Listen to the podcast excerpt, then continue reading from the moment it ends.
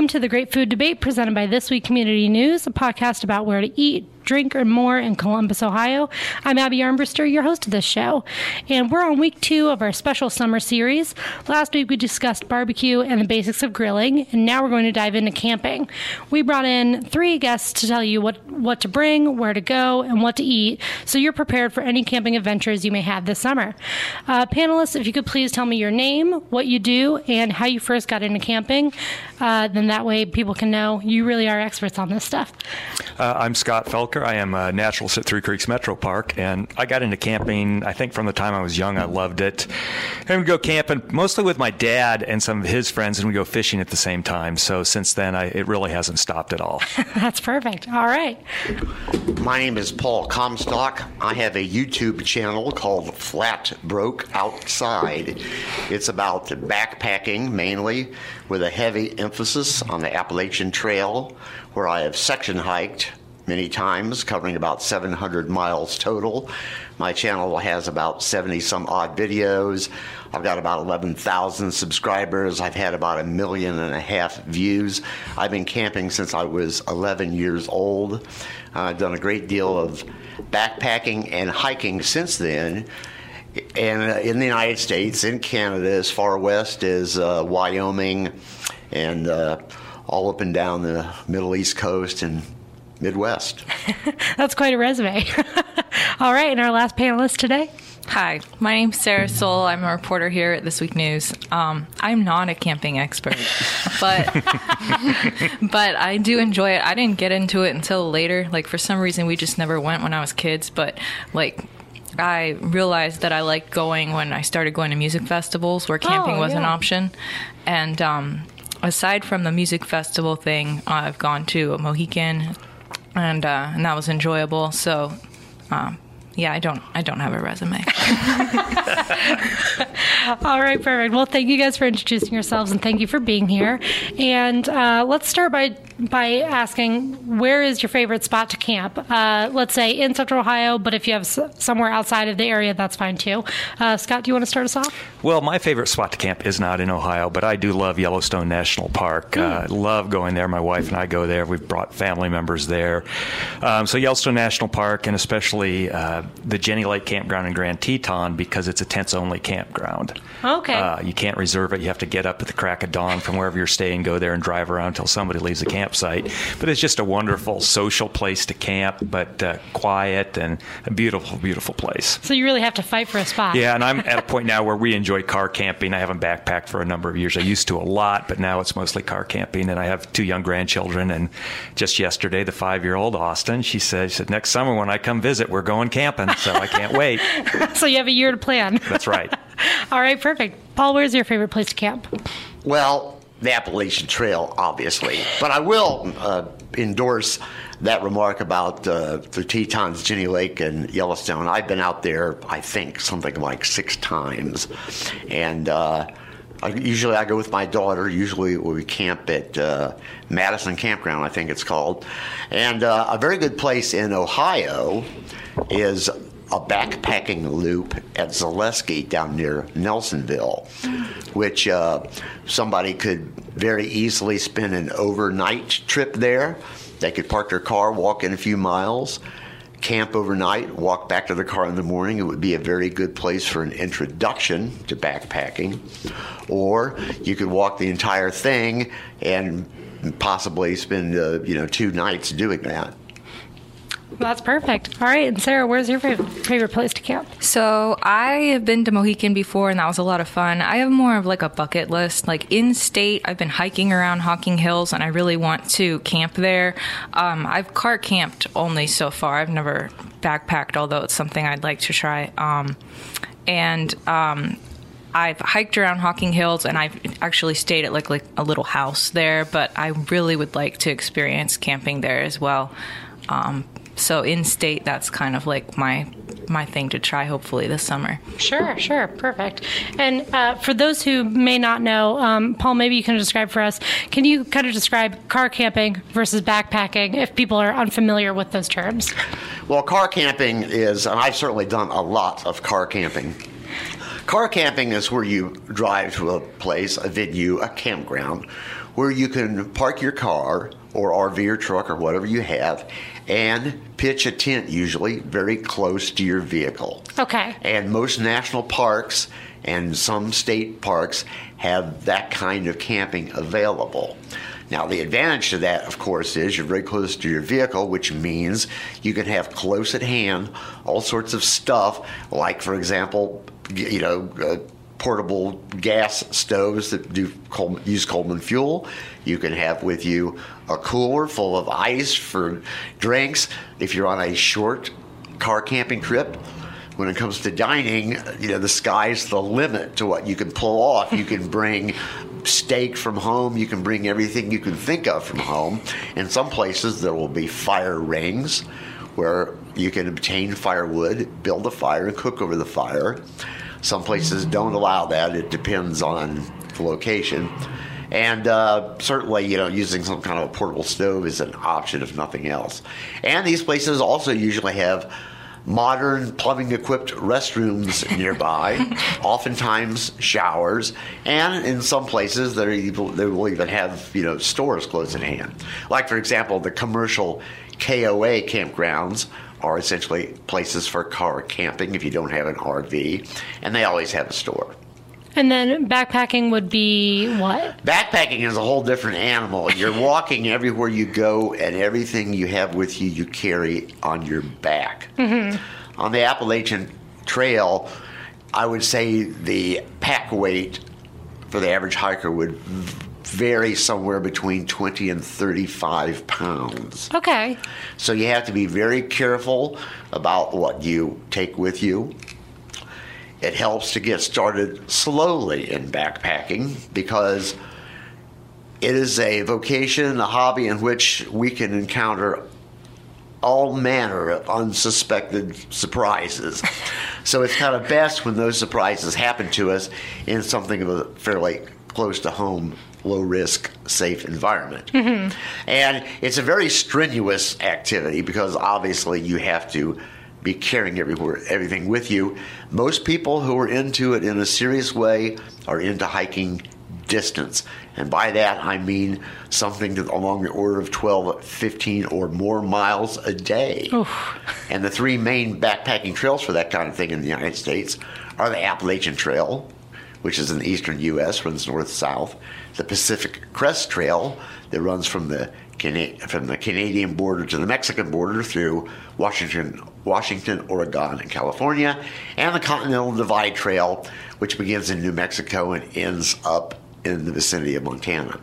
Perfect. Um, I'd like to add that there's a lot of options for backpacking around, whether it's like you're talking about the Zaleski Trail for an overnight option, but mm-hmm. much shorter things. And I used to do a lot of really long backpacking trips, um, you know, in terms of, you know, 15 mile days here and there. And back, back 20 and 25 years ago, it was harder to go as light as you can right now. The mm. equipment just wasn't where it is. Oh. Um, but I also found that I started enjoying getting up really early, getting going, getting where I needed to be in three or four hours, and just calling it a day and then going day hiking, exploring from there too. Hmm. So that's a really good way to do things too. You might only go four or five miles, but you know you get to relax a little bit more that way too. That mm-hmm. sounds like more doable for me. Yeah. yes. And and you know one of the things too about backpacking, you do have. You, I think you have to plan your food much more efficiently uh, mm-hmm. than you do when you're car camping because you have to have weight, you have to have calories, all those sorts of things. Mm-hmm. He makes an excellent point in that some people who aspire to take those great big long backpacking trips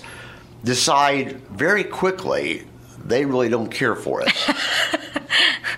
well, and, and let's get into the food. I mean, we mentioned that a little bit already, uh, but typically, if you're, let's say, if you're backpacking, uh, Scott, as you mentioned, you have to be really select on what you're grabbing. So, I mean, how do you how do you even go about deciding what the heck I'm going to pack? Well, it depends how long you're going to be gone. Okay, so if it's just one or two nights, you can pack just about anything as long as it's not outrageously heavy. it depends if you want to cook. There are times when you go out for a night or two, you just decide, I'm not cooking. Everything is eaten dry. You just add water, eat it cold, hard boiled eggs, mm-hmm. salami, that sort of stuff. That'll do. But if you have to do that for multiple days, you get really, really tired of it. Yeah. Um, I always recommend that people take stuff that's quick cooking, um, uh, like couscous, things oh, like that, yeah. that you can literally boil the water, put it in, you can turn off your stove. Mm-hmm. Okay, and you add whatever pasta sauce, cheese, uh, little tricks like adding your cheese at the very end or even on your plate so it doesn't get stuck to the pot and you have to clean it. Yes. things along those lines. So those like instant things would work well too, then, right? They can. Uh, they're expensive, and they tend on a long trip or in cold weather. They tend uh, not to have as many calories as you might need. A lot of the Oh. freeze dried food, at least on a per serving basis. You know, if you look at it, you might say, okay, this it says it has two servings, but it's got a total of a thousand calories, and I'm using 2,500 or 3,000 calories a day. Um, so, So maybe a bad choice. So maybe so, so maybe the two serving one is one serving for you. yeah. I know it would be for me. Well, and then for car camping, uh, I mean, are you bringing a cooler so that if you catch something, if you're fishing or something, and you know you're cooking something based on that, or or how would you go about uh, putting together food for a, a car camping trip, Scott or Paul? Yep. Um, first of all, I'd say getting a good cooler is is something that everybody who wants to camp in a car should do.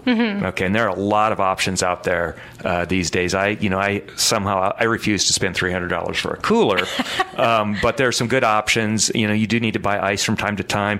Uh, some things, if you freeze them ahead of time and put them in there, so they'll thaw over a day or two and don't go bad like that. Depends on how close groceries are and how expensive they're going to be where you're staying. If you're staying in a lot of more of the isolated national parks, if you want to buy groceries there, it tends to be really expensive because it costs them a lot of money to bring the, the groceries in. So it's worth your while to plan your menu out uh, and bring that in and That- not have to resupply yourself all the time. That's a great And point. one of the neat things my wife and I have figured out, we can go on a long vacation, car camping, much longer than if we're staying in hotels and eating out all the time. Uh, because it's a lot cheaper.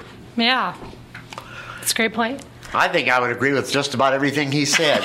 One thing that I found is uh, sometimes helpful for the coolers to take something like water bottles or soda bottles, fill them up with water, freeze them at home, put them in your cooler.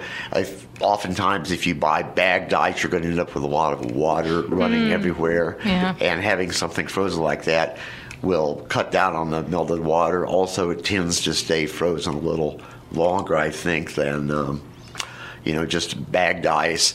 It's uh, it can be a real adventure, even car camping, buying stuff on the road, figuring out how you're going to do it. It's I would recommend to anyone when you get into this kind of thing for the first time, be open minded. Do not cling to your expectations too tightly. Camping, cooking when camping, backpacking, backpacking, all these things are supposed to be adventures. That's right. And an inherent uh, quality of the definition of adventure is we cannot control events. And that is why, among many other reasons, so many of us who do it so avidly are so in love with it because it, it is a different kind of experience.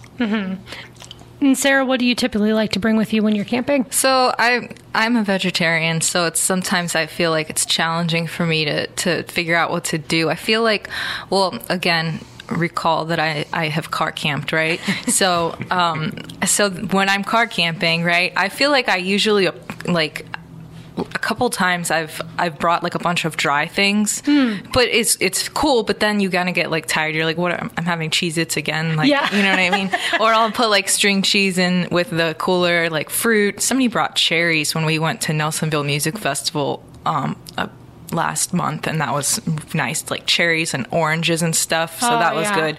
Um, the other thing that's cool is like if you have access to a fire ring, then you can bring pie irons. Yes. and ju- and then you it's like uh, you can have like bring like cheese, and if you're not a vegetarian, like pepperoni, and then as as long as you have bread, then you can make like little like pizzas, right? Yeah. Or and pizza sauce, of course, and and uh, then if you bring like uh, like canned fruit filling, like pie filling, like like uh, apple, cherry, etc., then you can have like pie, right? Yeah, So yeah. that's that's kind of cool. The pie irons are fun. That was always a favorite thing whenever we, uh, when I went to summer camp and we would do like a day out in, in tents. And that was always the thing we did was pie irons. And that was so fun. What am I missing here? We got like the pizza, we got the pie. Like what? uh, what yeah, else is there do you anything do? else you can do with a pie iron? Paul's laughing at me. Yeah.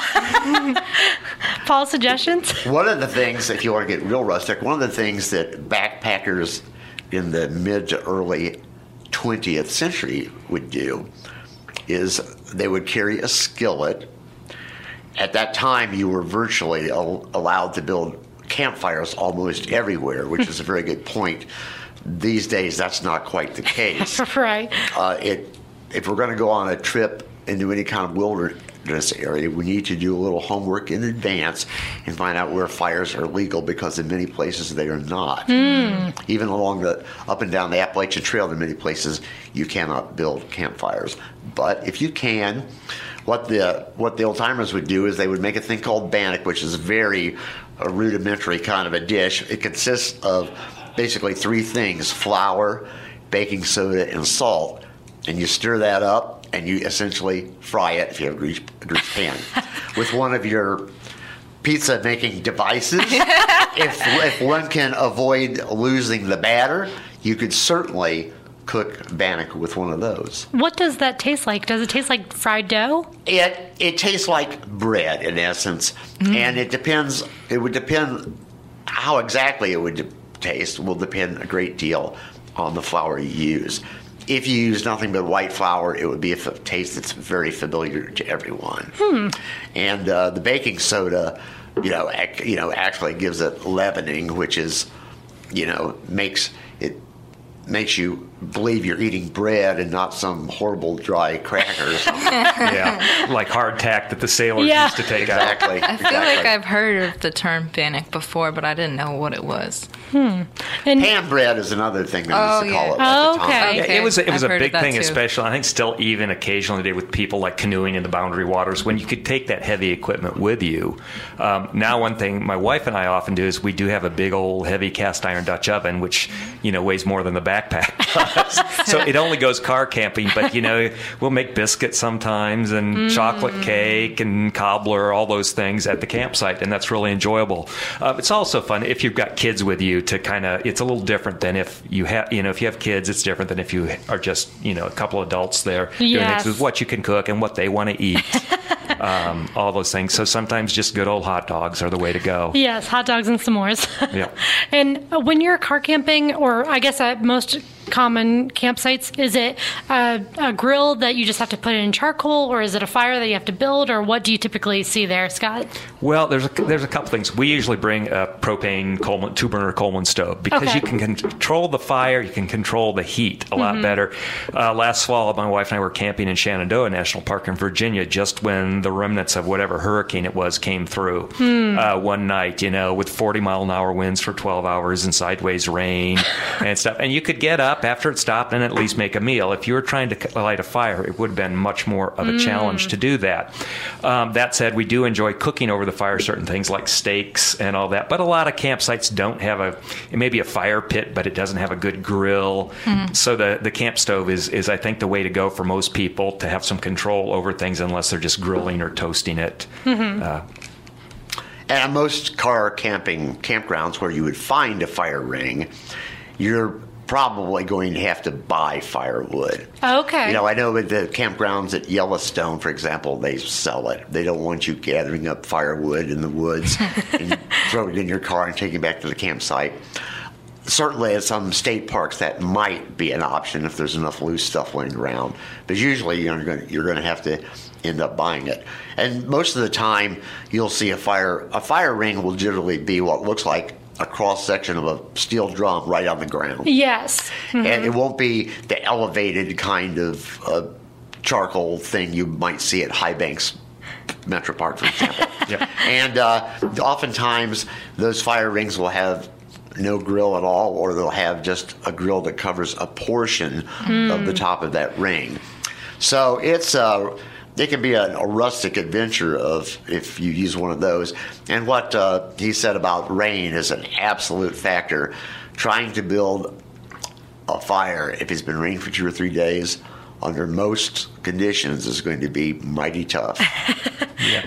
Um, uh, one thing about uh, the firewood that you're using too is a lot of parks now restrict what you can bring in for wood. You either have to buy it Oh. locally or something like that, and even some cases USDA approved, whether it's kiln dried. And this is to prevent the, to help prevent the spread of invasive insects that can kill the trees. Wow. Um, so I don't recommend you gathering your firewood here in Ohio and going to another state or somewhere else with that because you do run the risk of spreading some sort of, uh, of insect pest. Um, so I would, and plus firewood takes up a lot of space when you're hauling it. Wow, I never would have even thought of that. Excellent point. So on a this is this really is not a practical thing at all. But I was uh, at a family camp out, and um, my mom got these like they're like little treated pine cone things. Have you guys seen those? Yeah. They're in a little bag, and you put them on a fire, and they turn the fire a really cool color.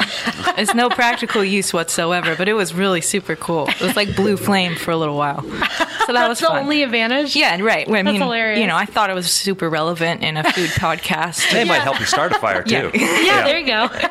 Or toast a very small marshmallow over them. If the food's terrible, you can always light one of those. Yeah. Yep. And it seems like food virtually always really is better when you're camping. Mm-hmm. It's true. Um, well, I was just going to ask, what's your favorite dish to make, Scott? Oh, my favorite dish to make when I'm camping is sometimes it's gumbo. Oh, you know, with sausage. I'm And coming You don't bring shrimp for that, but uh, when you're camping like that, but gumbo is something I really enjoy making.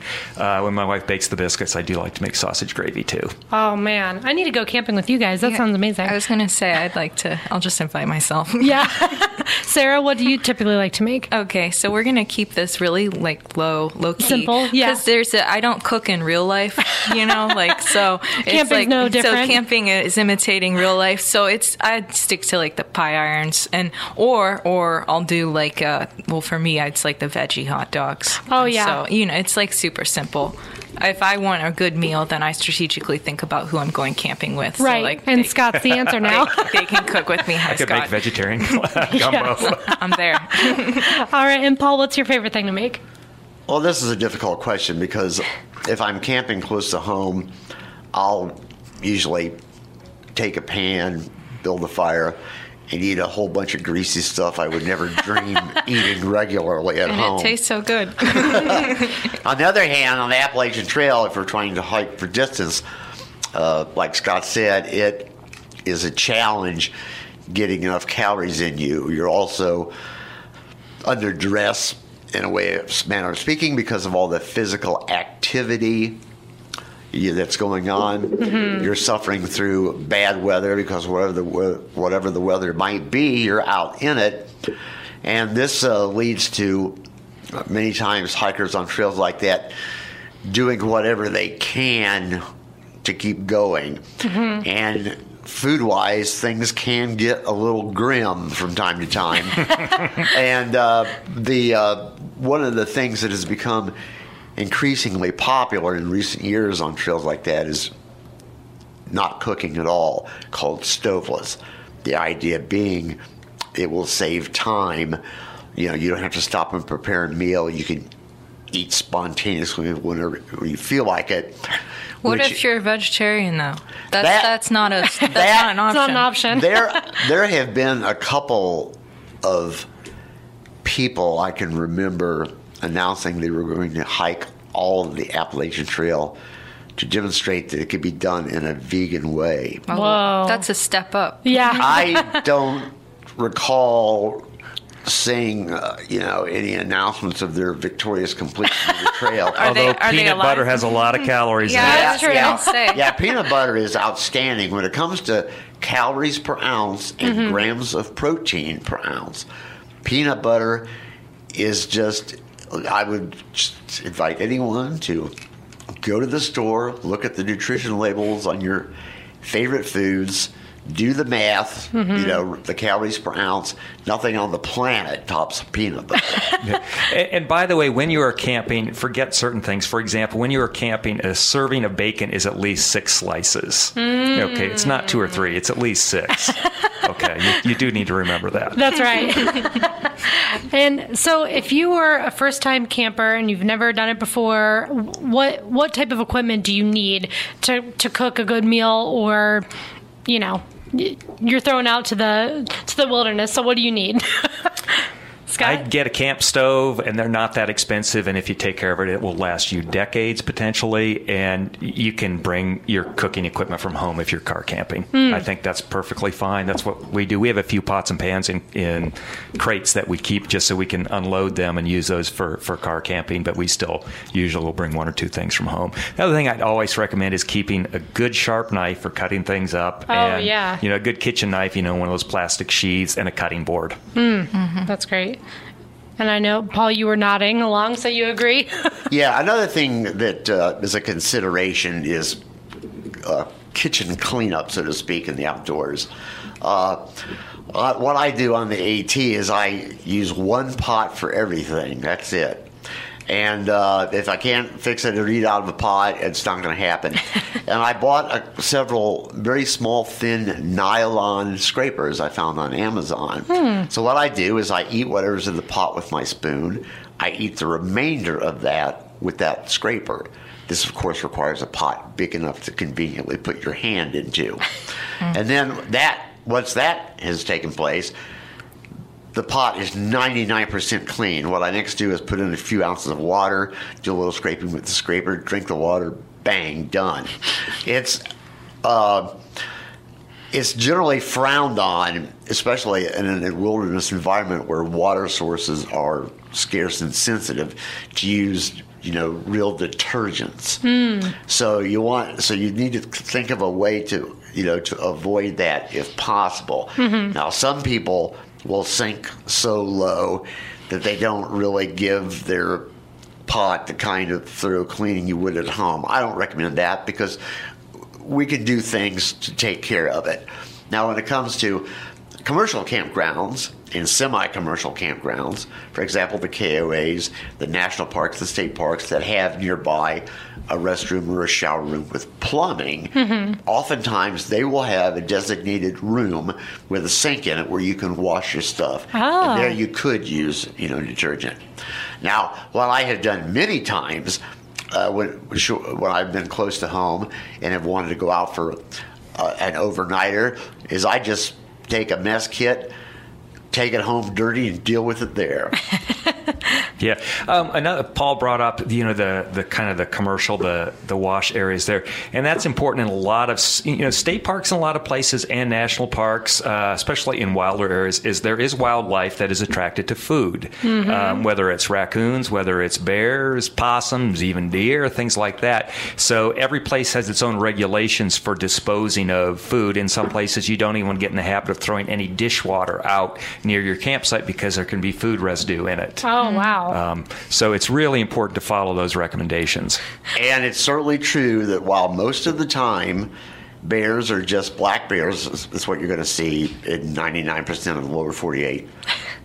Most of the time, black bears are just big, goofy, fluffy babies. but true. when they get a notion to go after human food, they can be a real pain in the neck. And there have been places along the AT, for example, wooden shelters that people can sleep in along the trail, which is just a very rudimentary kind of cabin, completely open on one side.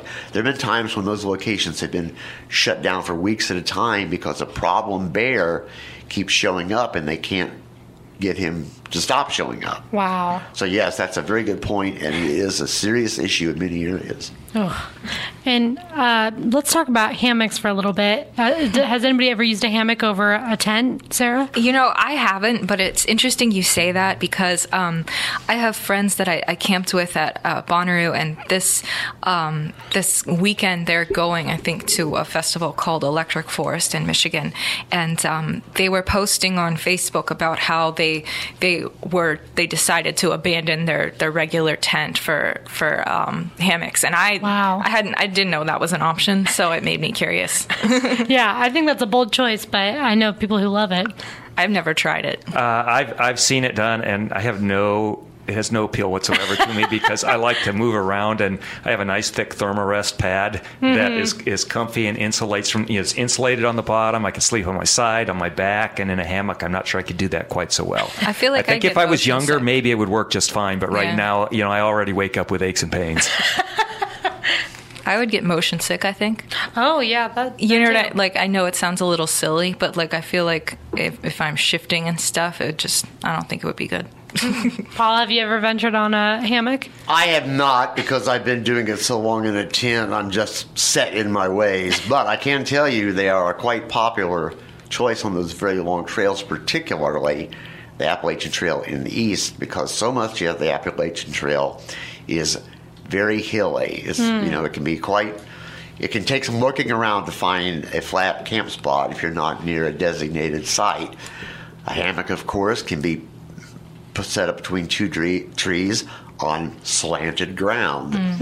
And uh, there are many different kinds of hammocks, many different kinds of options. I would suggest that anybody interested in it uh, get started at home testing things slowly because some of the gear is heavy, some of it's not, some of it's expensive, some of it isn't.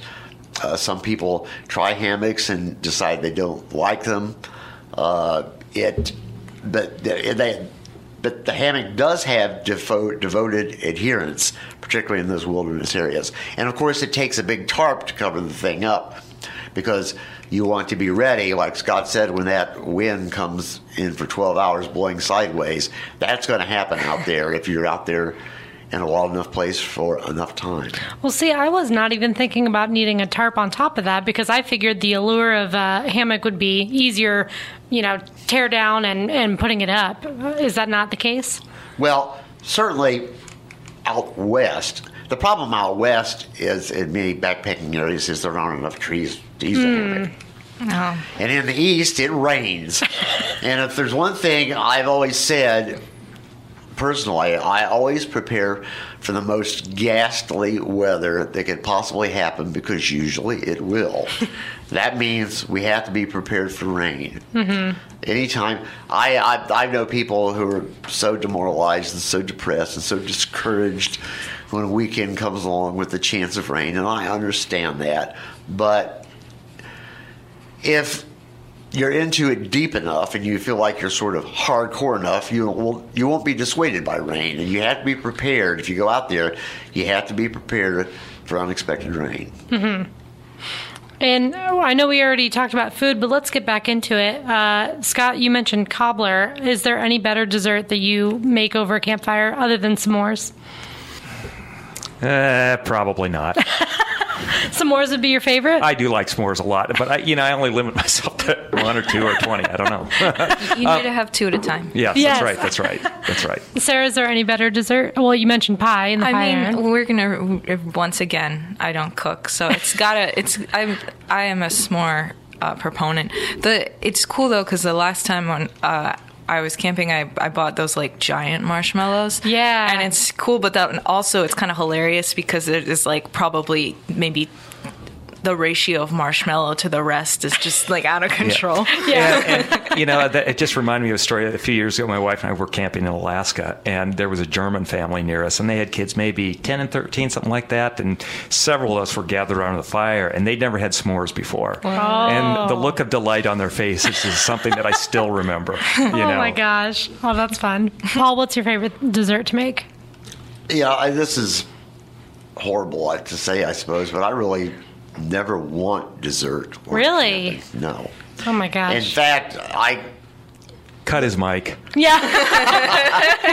the when I've been on the Appalachian Trail, there are certain things that I would eat at home that I cannot bear to look at, and one of them, believe it or not, you're going to hate me, is chocolate. I cannot put that in my mouth on the Appalachian Trail. I Really? I cannot stand to look at it. That's because of the level of activity, physical activity you're involved in. It's a very different kind of environment when you do that kind of thing. And uh, I certainly agree with the s'more thing. The cobbler thing is a great idea. If somebody does have the ability to carry around a Dutch oven and has the patience to work with it and can build a fire, the sky's the limit on what you can cook in one of those. And uh, I actually just saw uh, within the last week someone made a s'more, but they swapped out the marshmallow for cheese and made people try it. And I thought, I don't know. I, I on would one- try it. Cheese and chocolate? Yes. Yeah, on, that's on- wrong. oh, on would- one I hand, someone mentioned that it tastes kind of like a crepe, so at least I could sort of get that. But I would rather have a marshmallow over. I mean, also Cheese. you could do like cream cheese. Yeah. Uh, yeah, okay. C- Cream cheese. I Yeah, would. or this was yeah, like, a triple cream. You know, a really, could a really yeah, good, a like really brie. do good. that. Oh, also, you could like take apart an Oreo and just do like an Oreo instead of a graham cracker. That sounds good. we had, gosh, I think it's I forget Lucky's. Lucky's sells like Newman O's, which is basically like they're like mint Oreos. So I was really excited about it. And last year, at the Nelsonville, I I don't know who came up with it. They're like, let's take apart this and substitute, and it was amazing. That's a genius idea. Yeah, I, it was a, a high point in my life. So, so let's say, what is the biggest mistake you can make when you're camping? Paul, do you have any immediate ideas? Lots. there's it's, there's almost no end of the things that can go wrong. Uh, the best thing I would my advice is try to be prepared. You know, for the weather. Mm-hmm. This is going to be difficult for beginners because buying camping gear and buying backpacking gear, in my opinion, is one of the most horrible ordeals we could subject ourselves to. I mean, I've been doing this forever. I bought all kinds of stuff. Picking gear for me is always, even after all this experience, is, is a nightmare. Don't.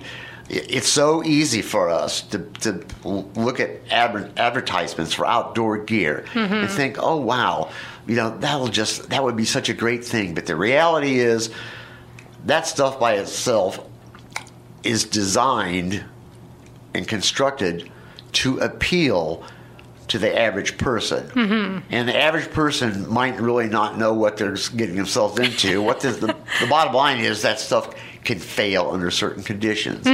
You know, we have to be. It helps to keep in your back of mind, you know, that, that there could be problems. Now, if you're car camping, you can just retreat to the vehicle Sure. which is a, certainly a, a good way to handle things.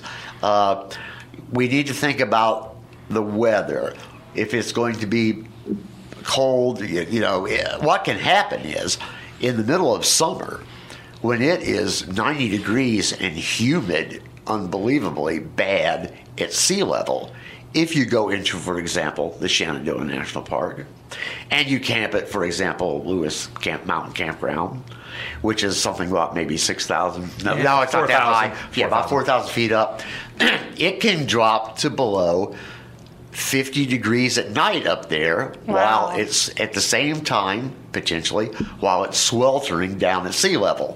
So you always have to, no matter what the weather is, you always, you know, if you're going to go any, any place where there's elevation, you have to be prepared for it to be a little cool and, uh, and, and learn from what you're doing. It, the question can be asked can any of us get involved in this kind of activity and be so thoroughly prepared in advance before we go out that we will master everything. It's not going to happen. We have to be prepared to deal with that education experience.